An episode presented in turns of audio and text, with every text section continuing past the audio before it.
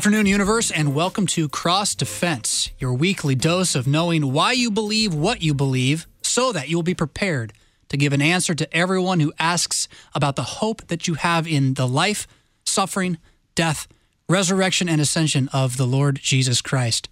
I am your host, Reverend Jonathan Fisk, and today we begin a new journey together as we begin an ongoing meditation on one of the greatest legacies of the Lutheran Church Missouri Synod, the Christlich Dogmatik of Franz Pieper, once professor at Concordia Theological Seminary, St. Louis, and the second president of the LCMS. This is the monumental life work of his Christian Dogmatic series, in which he laid down for we who follow him some of the clearest defenses of the Christian faith ever developed, all founded on those marvelous Reformation principles of Scripture alone, grace alone, faith alone, and all of it, of course, because of Christ alone. Now, if you are wanting to follow along by reading Pieper's Dogmatics at home, you can find copies of the volume easily enough at cph.org. That's Concordia Publishing House's website. But what we're going to be doing is not reading the work verbatim in its entirety. We're going to be skimming over the surface. There is a bit of minutia in there that might not be interesting to everybody. What we want to do is drink from its highlights, pulling from what some would, because of that minutia, consider an old dusty tomb, what really is the ambrosia of solid doctrine, good teaching, that which St. Paul exhorts all Christians to hunger for in his pastoral epistles when he says things like, watch your life and doctrine closely, persevere in them, because if you do, you will save both yourselves and your hearers. And for the time is coming when people will not put up with sound doctrine, but instead will turn aside to suit their own desires, gathering around them a great number of teachers to teach what their itching ears would rather hear. But, he says, you must hold firmly to the trustworthy message as it has been taught, and so encourage others. I have guests with us today via phone from the great faraway land of Colorado, pastors Brian Wolfmuller and Brian Flamme. They are co-workers at Hope Lutheran Church in Aurora, Colorado. Welcome to the show, gentlemen. Thanks. Glad to be here. Yeah, happy to be here with you. It is a pleasure to have you here as well. And why don't you go ahead and start off just by telling us a little bit about where Aurora, Colorado is, and what are you known for? Aurora is the eastern suburb of Denver, so it kind of wrap around the eastern and southern side of Denver. It's simply beautiful here. We're right in the spot where the mountains transition into the plains, and Aurora calls itself an all-American city. I think it's probably true, although we didn't perform so admirably in the elections in the last couple of days, but it's generally a pretty great place to be. Hope Lutheran Church has been here for 63 years, serving the people of old Aurora, the original city, and it's fantastic. Again, it's a fantastic place to be. How long have you been there, Brian?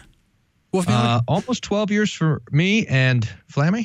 I've been here about 2 years. Fantastic. Getting your feet wet then, right, Flamme? Yeah, that's right. I've been pastor toddler stage as opposed to pastor baby stage, so that's progress. That's right. From what I hear, though, you're a bit of a bam-bam toddler, so we'll take it. We'll take it. That's right. Yeah?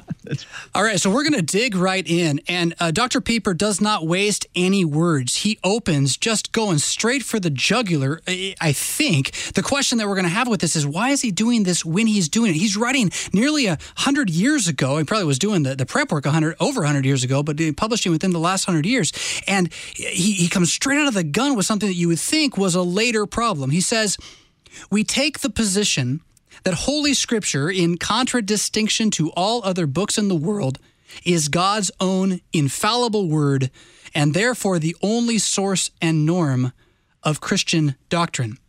Why would somebody writing in the early 20th century even have to say that? I mean, isn't that something that's assumed? Actually, no, it's never been assumed.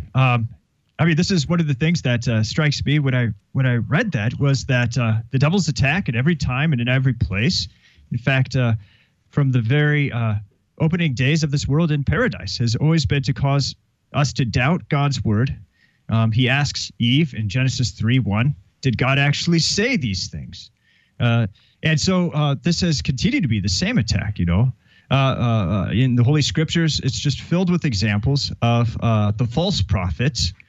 Jesus warns us to watch out for false prophets, people who draw us away from the Word of God, to the point where every error, every sin is, in fact, an attack on God's Word. And so Francis Pieper makes, like you said, he comes right out, goes for the jugular, and says that Scripture alone is the source and norm of Christian doctrine. Just so we're clear, we're not mixing man's words with God's words. In fact, we're letting God speak here. Because if we try to have a conversation about what God is thinking, but we don't have a common rule, a common source and norm, we end up just kind of talking with the wind, right? That's exactly. In fact, the wind is a great word to bring in here. But Jesus says, remember the end of the Sermon on the Mount, Jesus says, those who hear my words and keep it are like the ones that build their house on a rock. And the winds come, the rains fall, but the house stands. The person who hears the Lord's word but doesn't keep them is like the one that builds their house on the sand, and the wind and the rains come and the house falls. And Jesus ends his sermon with this kind of, it's kind of a tragic echo, and great is the fall. I mean, you can imagine it. So here's Pieper beginning to build this home of this dogmatic. And so he's going to lay down the foundation and say, what is the foundation on which we can build, with which we can withstand the waves and the winds of time? And the foundation will be the Scriptures. That will be the solid rock on which we build. And because we're building on that rock, we can resist all of the temptations of time, all the devil's work to come and draw us away from the Lord's truth. Pieper knows that it's in the Lord's truth that we find life and hope and salvation. So we have to establish this so that it can resist all the assaults and all the attacks that the devil would bring against it. Now, he uses a big fancy word here, contradistinction. It just means against, right? In contradistinction against all other books in the world. Those seem like fighting words. I mean, in this day and age, when there are so many religions that are out there, and they're all trying to find God. I mean, how can we really come along and say that none of the other books in the world have any real final authority to speak about God in them? Who are we to come up with this idea? Right. I mean, it is against all of the things that are asserted by the other religions in the world. And get this also, he includes in that list all the things that the Lutherans would ever write. That's great. Underneath the source and the norm of Christian doctrine, which is God's word, the Holy Scriptures. Now, let's define those terms. Source, I think most people get, like the river has a source where the water all flows from. But this phrase norm, I mean, it makes me think of a TV show about a bar in Boston in the 1980s, right? What does this mean, the norm of Christian doctrine? Well, the source is really great because it harkens back to like the introduction to the Formula of Concord, where the Scriptures are called the pure, clear fountain of Israel. So the picture there is like it's like the stream where the river is coming up out of the ground, and that's where the water is most pure. It's untainted, and so the Scriptures are that. So it's the source, but it's also the norm. In other words, it's also the bank through which the river runs. It's the thing that defines the edges and gives shape to Christian doctrine. So the norm is the thing that you use to measure any other statement. Apparently somewhere in the world, there's like a 1 meter thing somewhere, like hanging on, probably on some wall in Switzerland. There's like a length or a bar that says this is 1 meter. And and whenever you want to build a meter stick or a yardstick, you got to go to that one particular thing, which becomes the norm. Well, whenever it comes to doctrine, that's what the Scripture is. If you want to know if the thing is true or not, then you take it to the Scriptures and say, is it true according to what God says here or not? Let me tell you, I want to be the guy that has the copyright on that meter. That's got to be a total bankroll, right? So, but norm is the root of the word normal as well, right? So if you're going to be a normal, and then the fancy word for that is orthodox Christian, one who has what Christianity really is, you've got to have its norm-forming normality. And that is what we are saying, that the prophets and the apostles of Jesus Christ wrote down for us, that all things should be judged by them. But Pieper goes on to say, prevailing conditions in the church make it necessary for the author of a treatise on Christian dogmatics to state clearly and emphatically where he stands on the question of the source and the nature of Christian theology. I mean, Pieper is not writing for non-Christians. He's writing for Christians. And again, isn't this odd? 100 years ago, at the peak of the Christian century, as they were even calling it in those days, at the heart of Christian America, he has to write a book on Christian dogmatics and say, just so you all know, right here at the start, I'm going to use the Bible. Shouldn't that shock us? Well, I think, yeah, it should shock us. For those of us who grew up in a Christian home, who've gone to Christian churches where the scriptures are held up as the source and, as we were saying, the norm of Christian life.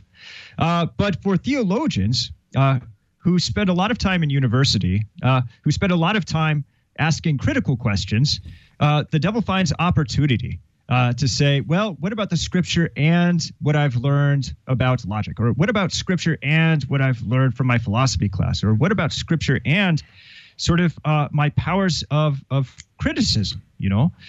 This was actually part of the theological climate at the time when Pieper is writing, so much so that Pieper sees himself not as within the mainstream by any stretch, but outside of the mainstream, and saying that, hey, guys, just like the little kid at home and in church, I'm going to trust in the scriptures to teach me what Christian teaching is and how we should stay within those bounds. So he says that the theologians of modern Protestantism, with but few exceptions, deny that Holy Scripture is by inspiration the very Word of God.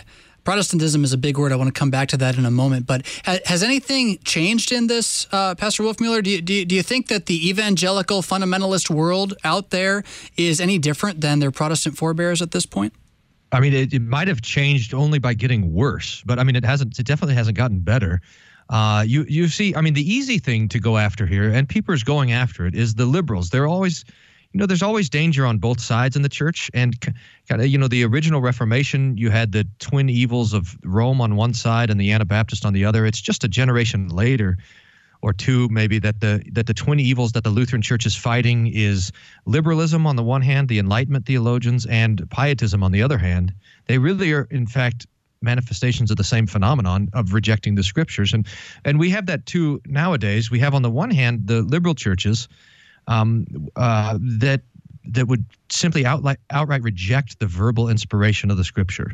They might say that the Bible contains God's Word, but they would never be able to say that the Bible is God's Word.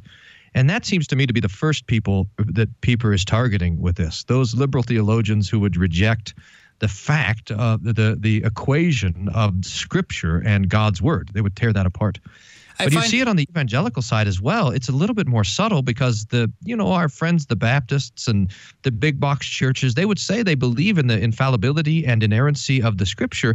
But when it really comes down to hearing a word from God, they're not looking for the word of God in the Scriptures, but the individual word of God that he reveals directly to me. So trying to sort out what's God's will for my life, or what does God really think about me, or am I even saved? They're not looking to the Scriptures to hear God speak, but rather they're looking inside to the chamber of their own heart. And so that is also here in Pieper's criticism. It's right. A move away from the clarity of the Scripture. Yeah, later on you'll talk about the regenerate eye as, Scripture is interpreted by the regenerate eye. And I think that's sort of like what Pastor Wolfmuller was talking about with regard to the Baptists and other American evangelicals. Right, the idea that now that I'm a Christian, I've got some sort of insight and direct line to God by which I bypass the Scriptures, and I can find out what God really thinks. What I find so fascinating about this historical question, what's going on, is it different now, is that the old Protestant world, which we now maybe would call the mainline church bodies, either the big kind of American church bodies, they were at this time period becoming liberal. That is, they were drifting from Scripture as their norm, as their primary principle. And evangelicalism as a movement exists as a fight back and then flight from those church bodies, so that the fundamentalists came out of these church bodies and form their own new church bodies to establish the fundamental principles of which the trustworthiness, the inerrancy of Scripture is one of them. And yet, if you were to visit then your average evangelical, often now just called community church on the street, you might find Scripture pulled out from time to time these days. But if you were to confront them with an issue of, say, false doctrine, and you were to give them a bit of Scripture to deal with it, you'd be very likely dismissed as being argumentative, rigid, or even trying to dampen the spirit in some way. And so it's all come to a full circle in a very, very sad way. This isn't a reason to rejoice. Lutherans aren't better than evangelicals. This is a reason to be scared for the life of the church in America, which by distraction has really begun to believe that question Pastor Flamme, you brought up, did God really say? and so loose itself from the confidence that we have in Christ in the Scriptures. Got a comment on that? The evangelical takes as its kind of key thing, not that the Bible is theological, but that the Bible is instructive. It's a manual for, it's basically law. And what that means is, as soon as you move away from the gospel, you move away from conversations about doctrine, dogma, orthodoxy, right teaching, and you are almost become obsessed with questions of right living. So you have these cliches like it's all about deeds, not creeds. Any sort of theological discussion is rejected as, you know, arguing about traditions of men, and that makes the church. It destroys the theological immune system of a church, so that it becomes impossible to reject the liberalizing move that they're trying to reject. So you're seeing it now. It's been the last 10 years that evangelical churches are becoming more and more theologically and socially liberal all the time. You had open view theism work into the Baptist church. You have basically the kind of ecological social justice stuff working its way into the evangelical churches, especially with the emergent church and the idea of the kind of mocking idea of having a dogmatic orthodoxy. And I think it'll be before our generation is finished that the evangelical church will almost be completely liberalized, and there'll have to be another move, another conservative kind of move towards fundamentalism in the evangelical church to make it survive. And why this always hurts my heart is knowing that there are many Christians in these movements, right? These are not people who are apart from Christ, at least not at the moment, but they're being fed a steady diet of slow-working poison. And it doesn't poison them by making them into worse sinners necessarily. What it does is it poisons them by removing very slowly the amount of antidote of the gospel of Jesus Christ from their diet, so that eventually they come to believe in a Christianity that almost is crossless, and in that way is forgiveness-less.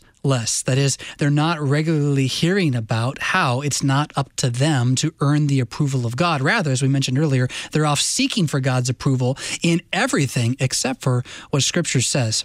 Now, I want to define this word Protestantism, because I know there's going to be some good, solid Lutheran listeners out there that say, wait a minute. How can the doctor of the Lutheran Church Missouri Synod, Franz Pieper, refer to Protestantism as something that doesn't include himself? Aren't Lutherans the same thing as Protestants? Well, he talks about the representative theologians of modern Protestantism, which means that those people that the world would go to ask questions of the Protestants, right? And of those folks, he certainly does not see himself as identified with them, because these are the folks who stick to the Scriptures only through a filter, right? That have to go through the human ego, the Christian consciousness, the regenerate I. And of course, Protestantism is a historical term, and it is an inclusive term for all of these various churches that broke off of the Church of Rome or were kicked out. And of course, the Lutherans have never seen ourselves as part of like a church that's bound together with churches of different confessions, which, if you were to compare the historic Reformed Church to the Lutheran Church, they've always said different things concerning the person, the work of Jesus, the nature of the sacraments, and so on and so forth. And that's really where Pieper sees himself, not as a part of a mass movement away from the Church of Rome, but rather a part of a group of faithful Christians who hear the Scriptures and who confess those Scriptures. That's all he's interested in identifying himself and this dogmatics with, is with faithfully hearing and the teachings of Scripture, and also regurgitating them in a way that is good and edifying for our instruction. Lutheranism stands in what Hermann Sasse, a great German theologian, called the lonely way, and it's standing between Protestantism and Catholicism, and it's not as if we're entirely divided from either one of them. The problem is that we have one foot in each door. Particularly, we share with the Roman Catholic Church a trust in the sacramental presence of Jesus Christ in baptism and in the Lord's Supper, which the Protestant world straight up rejects, and yet we do share, at least with the historical movement of Protestantism, the Protestant protest against Rome that they've rejected the very thing we're talking about, which is the value of Scripture alone as establishing what we believe God says. Which brings me back to, Brian, Wolfmuller, you had mentioned this word theological earlier, and it's a word I think a lot of people know what it means, but it's one of those that, like, it would help to break it down a little bit. What is theology? What does theological even mean? Yeah, it comes from two Greek words, theos and logos. And logos, we normally translate word. My favorite translation is receipt, writing, a little thing written down. But it comes into our English especially as the study of a thing. And so theology is really the study of God, the person and work of God. And that's what it's going to be important as Pieper in the pages to come is going to emphasize this, that, look, our attention now in this whole thing is given to God. That's what the theologian's mind, the theologian's words are about. And the important thing is to know, to be able to say anything about God, he first has to say those things about himself. Which brings us right back to what we're talking about. In other words, if we're going to engage in any sort of theological tasks, the last thing we want to do is just start making stuff up or poking around to see what we see. But rather, the task of the theologian is first to listen to what God says about himself, and then to faithfully say those same things and defend anything that would come into contradiction with it. So theology is, in its basic thing, is simply to speak and to study and to consider the things of God. Yeah, theos and logos. And if there's a Greek word that many Christians would know, it would be that word logos, because you hear it so regularly. The word became flesh and dwelt among us. And I know I've heard many pastors actually then do bring the logos into their sermons as well. And theos as well is a word that does kind of work its way around. I like to translate that as knower of God or knowledge of God. So how do we even have words of God, or why do we have words of God? Is that we might know him. And if you want to have, as many Christians would say, a relationship with God, it has to be with the real God. I can't have a relationship with my wife if I don't have words from her about her, right? That's how we get to know each other and meet each other. And so what I'm going to be doing in some of the further translations as we go is I'm going to be replacing the word theologian with the word, and the word theology with the words knowledge of God and knowers of God, because I think it helps us kind of hear what Pieper's really getting at, that this isn't just about having the wrong stuff in a book somewhere. This is about losing the actual identity of God and replacing it with another identity that is not God, which would be, if we're careful with our theology, the breaking of the second commandment. What do you say, Pastor Flamme? I think that's right. So to be a theologian or a hearer of God and a knower of God, that this is premised not on sort of imagining, if there is a God, what would God say? It's not a thought experiment. That, in fact, God creates through his word. He teaches us through his word. And he gives us the Holy Scriptures, which are his word. And so the theologian or the hearer of God is somebody who receives baptism, the promise that through this water and my word you are saved. The theologian is somebody who hears this instruction and learns to say amen, against their flesh, who would put words into God's mouth, Yeah, so that's wonderful. I think that's great. So Pieper then says the theologians of modern Protestantism, that is, those who would claim to know God, refuse to regard Holy Scripture as the sole source and standard of theology, of the knowledge of God. So he's really, again, these are fighting words. He's throwing an opening punch at the entire Americanized church and saying, you're running around professing to know God while rejecting the only way to know God. And this is why it's so important to establish any time we're going to give a hope for a defense for the hope that lies within us as Christians, we've got to be able to do it with a foundation that's bigger than ourselves. It's got to be more than my opinion. It's got to be more than my experiences and feelings. It's got to be more than what my pastor said to me recently, or maybe even my entire life long. It has to be established by the words of Jesus himself. And the place that we find that, the place that those words also point us to, is his Holy Scriptures, these writings from his sent great ones, his apostles, and also his confession of the ancient Hebrew scriptures, that David was inspired, that the prophets of old and Moses were speaking for God. That is where we're going to go. If you want to have a relationship with God that isn't founded upon the blowing breezes of the wind and the ever-changing climates of human culture, which are always undergirded by this same awful question. You might think God said that, but did he really? And then if it is, did he really? The question is, how do you know? We'll be back in just a few minutes here at KFUO with Cross Defense to continue talking with Pastor Brian Wolfmuller and Pastor Brian Flamme about how to defend your faith with sound doctrine.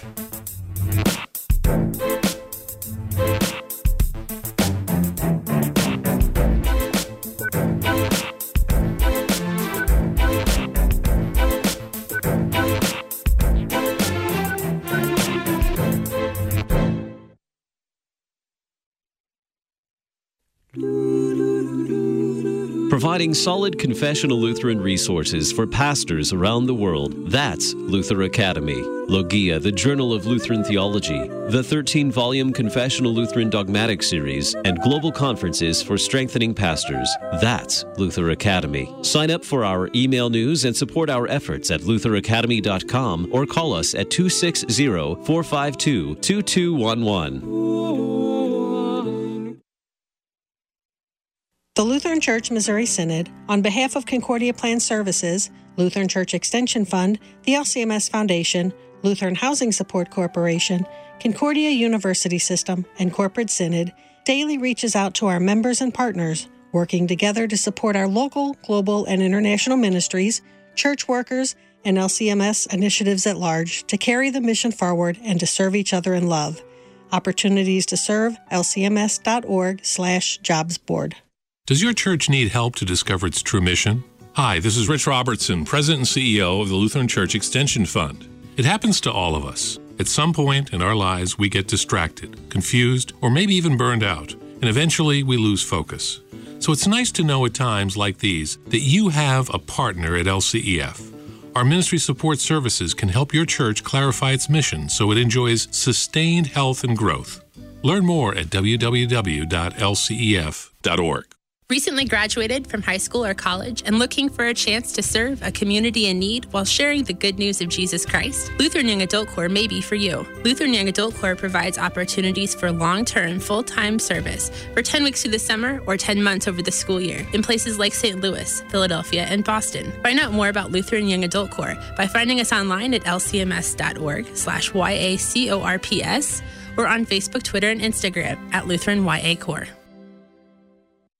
President Gerald Ford, the only U.S. president never elected vice president or president, led America in the turbulent aftermath of Watergate from 1974 to 1977. On July 4th, 1976, as America celebrated its 200th anniversary, President Ford's speech reflected on the history, but also the future of the United States. He compared the bicentennial celebration with the Jubilee year as the land of promise mentioned in Leviticus. Standing in front of the Liberty Bell, he read its inscription from Leviticus 25:10.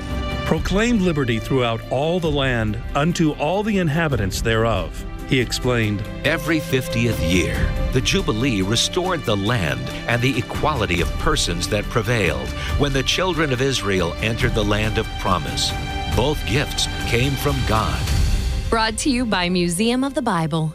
The messenger of good news. Listener-supported worldwide KFUO.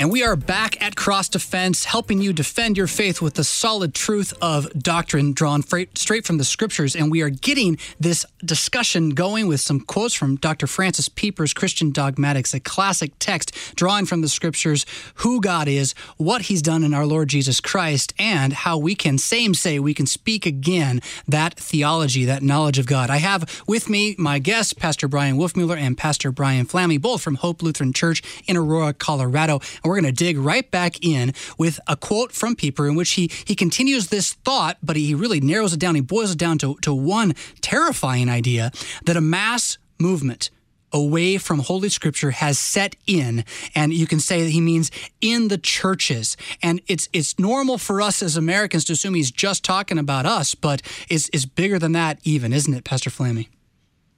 Yeah, that's right.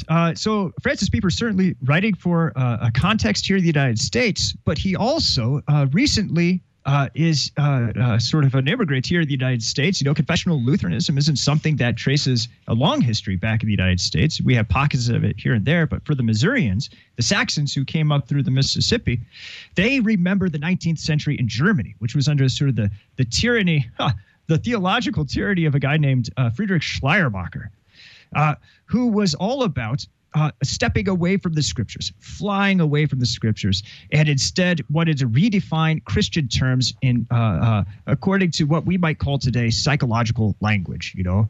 And so the Christian community is a community that's bound together in sort of a mutual faith, you know. Everybody in this community has sort of a similar feeling of dependence upon something greater than themselves.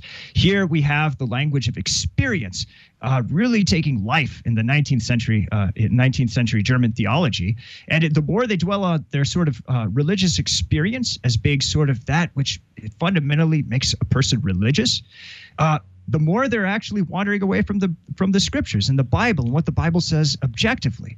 Francis Pieper sees this and he says, no, we refuse to go down this trend that was started in just a few generations before me, and instead we are going to fly back to the words of Jesus, you know, his prophets and apostles and evangelists.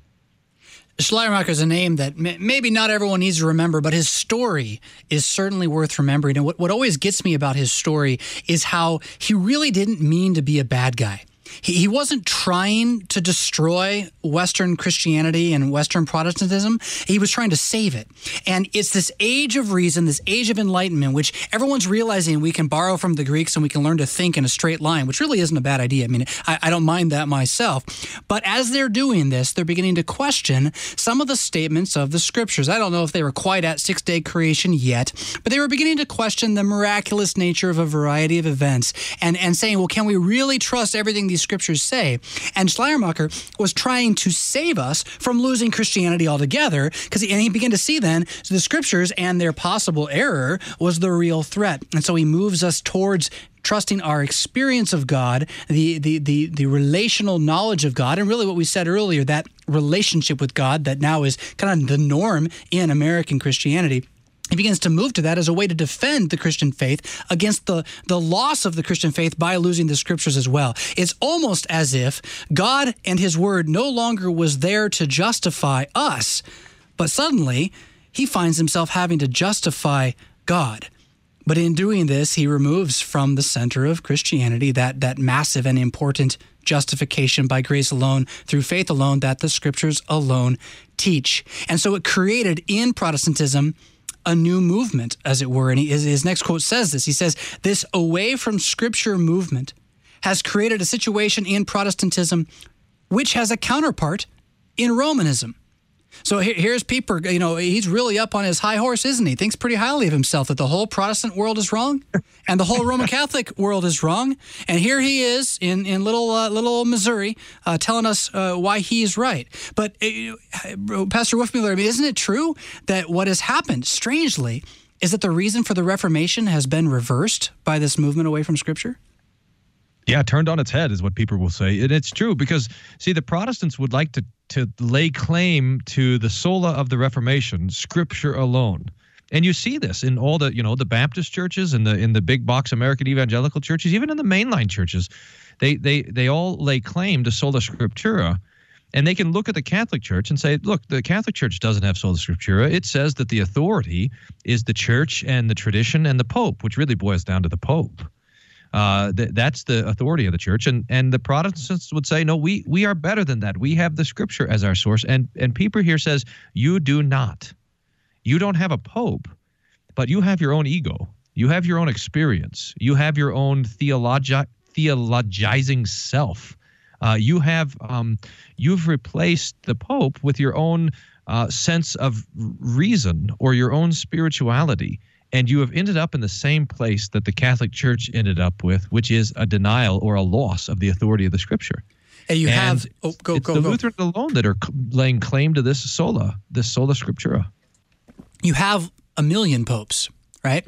Before it was one man claiming to have authority over Scripture, and now we have many. And I remember again from Hermann Sasse, a moment in which he is lamenting. This is a man here, and another fascinating story. He is a German theologian who was living under the regime of the Nazis. Many people know the name Dietrich Bonhoeffer because of his work to fight against the Nazis. Sasse also fought against them by basically calling them out almost constantly and trying to stop something that they called the German Christian movement. This was literally a Nazi infiltration of the church to take over its infrastructure and begin preaching propaganda from the pulpit. Sasse was very clear in speaking out against this and with what came with it, the loss of Scripture at the center of their doctrine. And he said at this point, which just blew me away when I first read this as a young pastor, he said, "It's a sad day now that we have to call the Roman Catholic Church the defender of sola scriptura in Europe." Yeah, because if you look to the confessions, the catechism of the Roman Catholic Church, they do at least still go to Scripture. They do at least still say Scripture has a truth and a meaning. Yeah, we interpret it. We tell you what to think, but we believe it means something. And what was happening via Schleiermacher and then Hitler just got rid of it altogether, but we're seeing it now again in this mysticism of American culture. You're seeing that we have the Scriptures don't even exist at all for us in a very real way. Yeah, that's right. I mean, so we were talking about this a little bit earlier, Pastor Wolfmuller and I, how the temptation for us as Protestants in the 20th and 21st centuries is to read a verse of the Holy Scriptures and then to put a question mark at the end of that verse, and to say, well, does this apply to me? Is this true? Having this, as you were talking about, this mystical sort of approach to the Holy Scriptures, we lose it. We lose its comfort that it only has by virtue of the authority that it's actually the inspired Word of God. For the Roman Catholics, it's a similar error. Pastor Wolfmuller put it well, where that at the end of every verse of the Holy Scriptures, it's a different question mark. There's a question mark, and it says right after that in parentheses, "See the Pope," and see what he says about it. But which I don't think is really at all any different. Instead of just getting one sort of source of interpretation, with the Protestants you have many, but with the Pope you have one. For the Lutherans, what we believe concerning the Holy Scriptures, and is certainly here for Francis Pieper, instead of letting the verse of Holy Scripture have a question mark at the end of it, he lets it stand. And in fact, as an amen, he'll put an exclamation mark at the end of the verse. It's like the American churches have begun to treat the Scriptures as a book of magic. It's a bit of a grimoire, right? This thing you would go to, this relic that you would go to for spiritual power. I know there's this interesting practice that many Roman Catholics have of burying, I believe it's a statue of St. Joseph under the foundations of their house as a way of trying to establish a certainty of health and wellness in that home. And I think most Protestants would have a big problem with that. And yet, I've also seen where Protestant builders are now willing to do that, and they'll put the Bible underneath the foundation of your house so your home can be founded on the Scriptures. And yet, what are we doing with the Bible there? We're not reading it. Hopefully, maybe they are in the home, but you're treating the Bible like it's this relic, this magic book, which is exactly what the problem was in the medieval age. People were looking for God so hard that they would look anywhere for him except in the words of Scripture. What's profound now is that we've actually taken the words of Scripture and turned them into the thing we'll look at without reading them, right? And without taking them in their context as a sentence and a paragraph and a letter and as a total message that hinges together to give us what God wants us to know, theology about himself, that we might, again, this all comes back to the conscience and the confidence that we have at the heart of this thing is the death and resurrection of Jesus for us. Yeah, that's what's lost. I mean, really, as soon as, and it makes sense because as the devil attacks the Scripture, and he does it from every different direction, you have the attack of the liberal theologians, you have the attack of the pietists, which would see the Scriptures as simply a rule book. You have the attack of the Pope, which says that it has to be authorized by him before it's true. You have the attack. The devil is the master of 1,000 arts, and so the devil will attack the Scriptures from every different side. But the point of all of it is that we would lose the clarity of what the Lord says in the Scriptures. We would lose the assertions of Scriptures. The things that the Lord says are true, the things that the Lord says that are true about us, especially about our sin, and the things that the Lord says are true about his Son and his death and resurrection and the benefit that we have from that.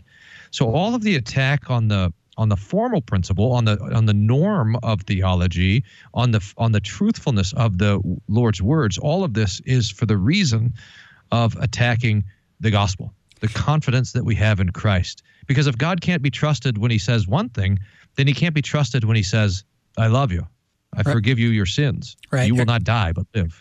If we can't trust that there was a man named Adam who died and brought death, why should we trust that there's a man named Jesus who rose and brought life, right? Why would one be true and not the other? We could really go on a bit of a tangent here, too, if we wanted to, on the rebuttal point that I think you would find from many people on the street today, which is, well, sure, you know, God said something in this book, but it was written by men, and men make mistakes, and then maybe even more, you're a human being, and you're not infallible, you're not without error, so how do you know that you're not just misreading this? How do you know that this isn't just your interpretation?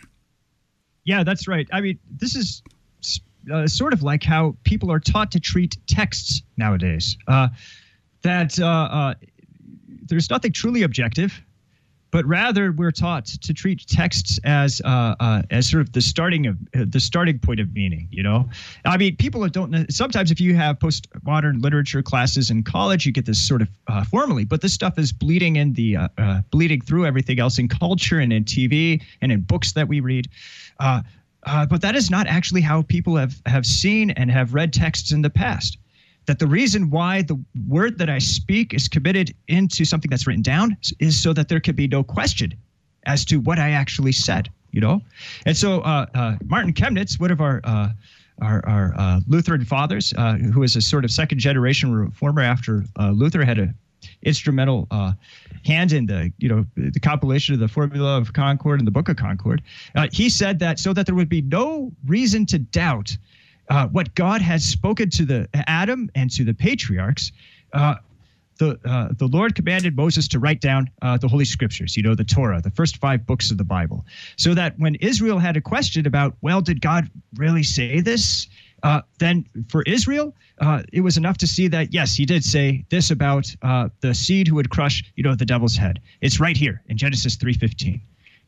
It was given for the sake of their certainty.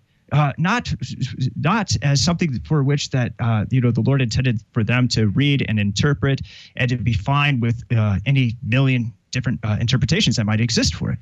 Rather, the Lord set it before them for the sake of a singular faith in this seed who is Jesus, who died on the cross to crush the devil's head. Where this really hits the ground, in my experience in the parish, would be that whenever I would confront a member, usually not like privately, this would be like in a Bible study, and a member has a problem, a struggle with something that I'm saying Scripture says, or something that I'm saying that our confessions repeat from Scripture, or that our dogmaticians have told us to go and look for in the Scriptures because we'll find it there. The automatic response to argue back is always founded on something other than, but the Scriptures also say this. It was usually along the lines of some sort of cliche or common quote from culture, or perhaps along the lines of some sort of reasonable, or what Paul calls in Colossians, plausible arguments. I've heard it said to me things like, but doesn't God want us to be happy? Like, that would be the argument against the theology of the cross, that there is suffering in the Christian life and that we can't avoid it, we should expect it. But doesn't God want us to be happy? And aside from just being able to say, you know, no, I mean, you can just stand there and say, no, he wants us to die and rise again in Christ and find joy in eternity. The real issue there is not how you can defend yourself or others against that false claim. It's that the claim wasn't even bothering to quote Scripture to prove itself. We've come so far from this as our practice now, as our norm. I'm not talking about bad people. I'm not talking about enemies of the church. I'm talking about well-meaning Christians of good spirit, who, when they want to make an argument, don't fall first upon Scripture because, for whatever reason, we've forgotten to. What do you think about that, Pastor Wolfmuller? I hear this cliche all the time is people say, well, I'm spiritual but not religious. Now, this is outside the church mostly. I would hope this is outside the church. I've heard it inside the church. It's a horrible sort of thing to say, because I think that what people are saying is, if I'm spiritual but not religious, that means that I believe that there's a God or a higher power, but I don't believe that he actually ever says anything. It's this desire for a mute God, for a God that doesn't talk, because whenever God starts to talk, it becomes uncomfortable for us. I mean, especially when he starts to speak the law, that's condemning us.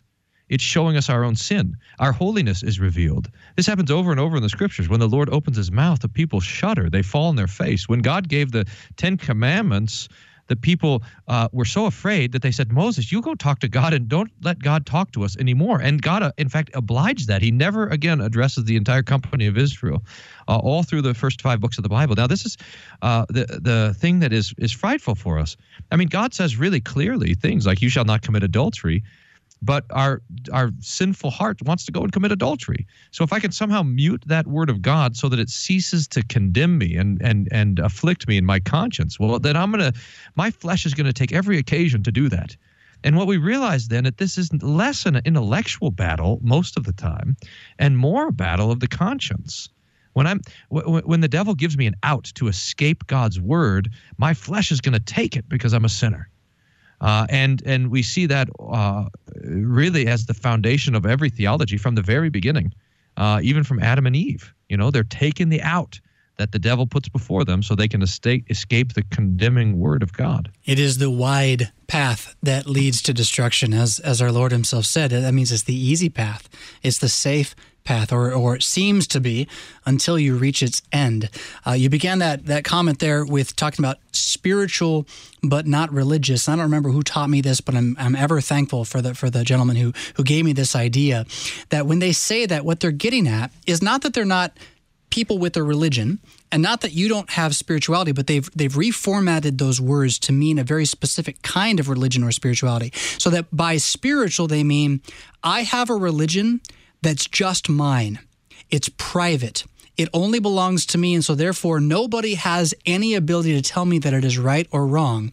Whereas you, with your religion, have a spirituality that is public. It is shared. More than one person has it, and therefore it has a norm. It has an overarching structure to it that you don't get to decide what it is or what it isn't. You're told what it is, which is why sometimes they'll throw in that religion is closed-minded, right? Because it's an overarching structure that tells you what to think.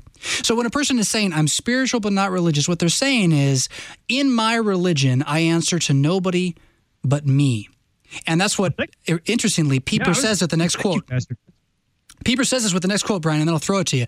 Modern Protestants do the same thing when they refuse to determine Christian doctrine from Holy Writ and make the pious self-consciousness of the Christian the source and norm of the knowledge of God. That's to be spiritual, but not religious.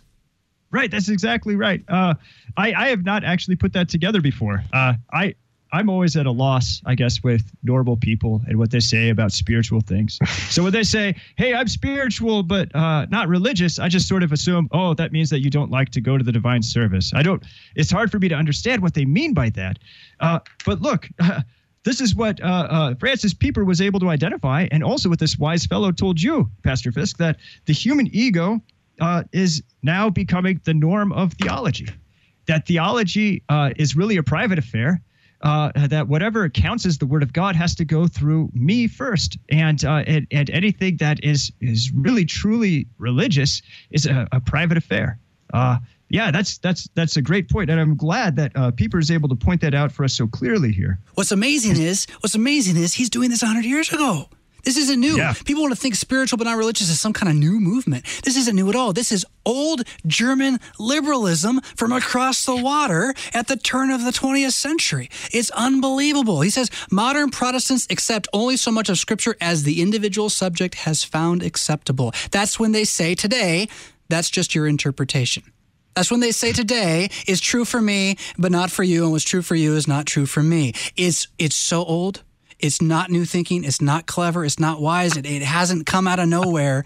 It is old, boring, white man, you know, get me white man religion from the continent. Right? Oh man, it's terrible stuff. Now save me from that comment though, Pastor Wolfmuller. No, you're right. You're right. No saving you from that. But I mean, you know, this to reduce everything down to opinion is to it's a way of insulating ourselves. So to have the spiritual picture, if we were just to back up and ask this question, okay, here I am a sinner. I know I'm a sinner because I'm dying. I know I'm a sinner because I just see my own failures. Okay, now so I know something about my own sin. I don't know it completely, but I know that everybody makes mistakes. And then just say that now God is going to come and talk to you. What do you expect that conversation would be? If God were to say something, do you think that when God comes to talk to a sinner, that the things that he says are going to, exactly agree with the things that I already thought? Or do you think that if God is going to talk to us, that he's going to say something different? He's going to tell us something that we don't know and that we don't want to hear.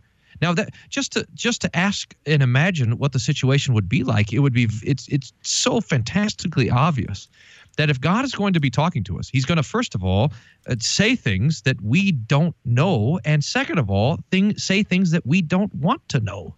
So when we find in the scriptures that things that are uncomfortable for us, we want to push back against that. But this is the problem. That's what we would expect to find when God's talking. Now, the great thing for us is that this isn't the only thing that God says. He says, hey, you're a sinner, but you know what? I love sinners. I've died for sinners. I've become a human being, and so that I could bear all of your sin for you and give you the gift of life. But that first speaking of God, where he says things to us that we don't want to hear, that we don't want to recognize to be true, if we can insulate ourselves by this pious or super intellectual mechanism and distance ourselves from it, then we think that we've become safe from the accusing voice of God. And that's what all of these theologies are doing. They're insulating the sinner from hearing the truth about God and about themselves by saying, that's just your opinion, and so I don't need to listen to it. I used to be confused, bothered by the fact that great Bible verse from 2 Timothy 3:16 that they drilled into my memory in the Lutheran day school, all Scripture is breathed out by God and is profitable for teaching, for reproof, for correction, and for training in righteousness, has reproof and correction in there. It actually says it twice. I could never figure out, the teaching, okay, that's doctrine, and the training in righteousness, that's training in faith in Christ as our Savior. So why does it have the law word in there twice for reproof and for rebuke? But it really comes back to, that's the part we don't want to hear. So he's got to say it twice. He's got to say it over and over again. And then I began to ask myself, when I go to the Scriptures, do I go there to be told that I'm wrong? Do I go there with a heart that is assuming that sometime in the last day, the last week, I have found falseness in me and I need to be corrected? Right? Do I go to church, not just to stand there in front of the confession of my sins, but because I know I need to be rebuked for it, and being rebuked, I get to be forgiven for it, right? And that Scripture, if we're going to have any truth which would rebuke, correct, and then reform us into the shape of Christ and his forgiveness, that this must be something so foundational, so solid, so rock-centered that it can't be moved by our opinions, by our dreams, by our wishes, and that this is ultimately not bad news for us at all. It's bad news for the ego, but it's not bad news for salvation. It's the good news, the great news, that the certainty of the death and resurrection of Jesus Christ, that sign of Jonah that's given once for all to save the nations, also cannot be taken away. And even though initially I may not want to hear it, for the awakened life of the Christian that comes from that regeneration, that good news, I never want it to be taken away. I never want it to be lost.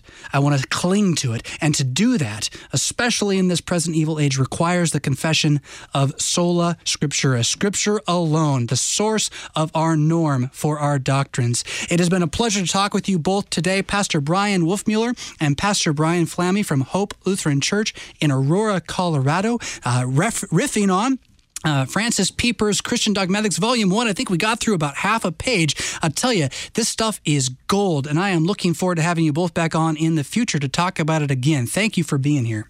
You got it. Yep, you So we will catch you next week at Cross Defense, rebooting the show with dogmatics as apologetics, looking at how your doctrine as Lutherans can equip you to stand firm in the darkness of this age and to look with hope toward the age to come because of the work of our Lord Jesus Christ. We will catch you next time.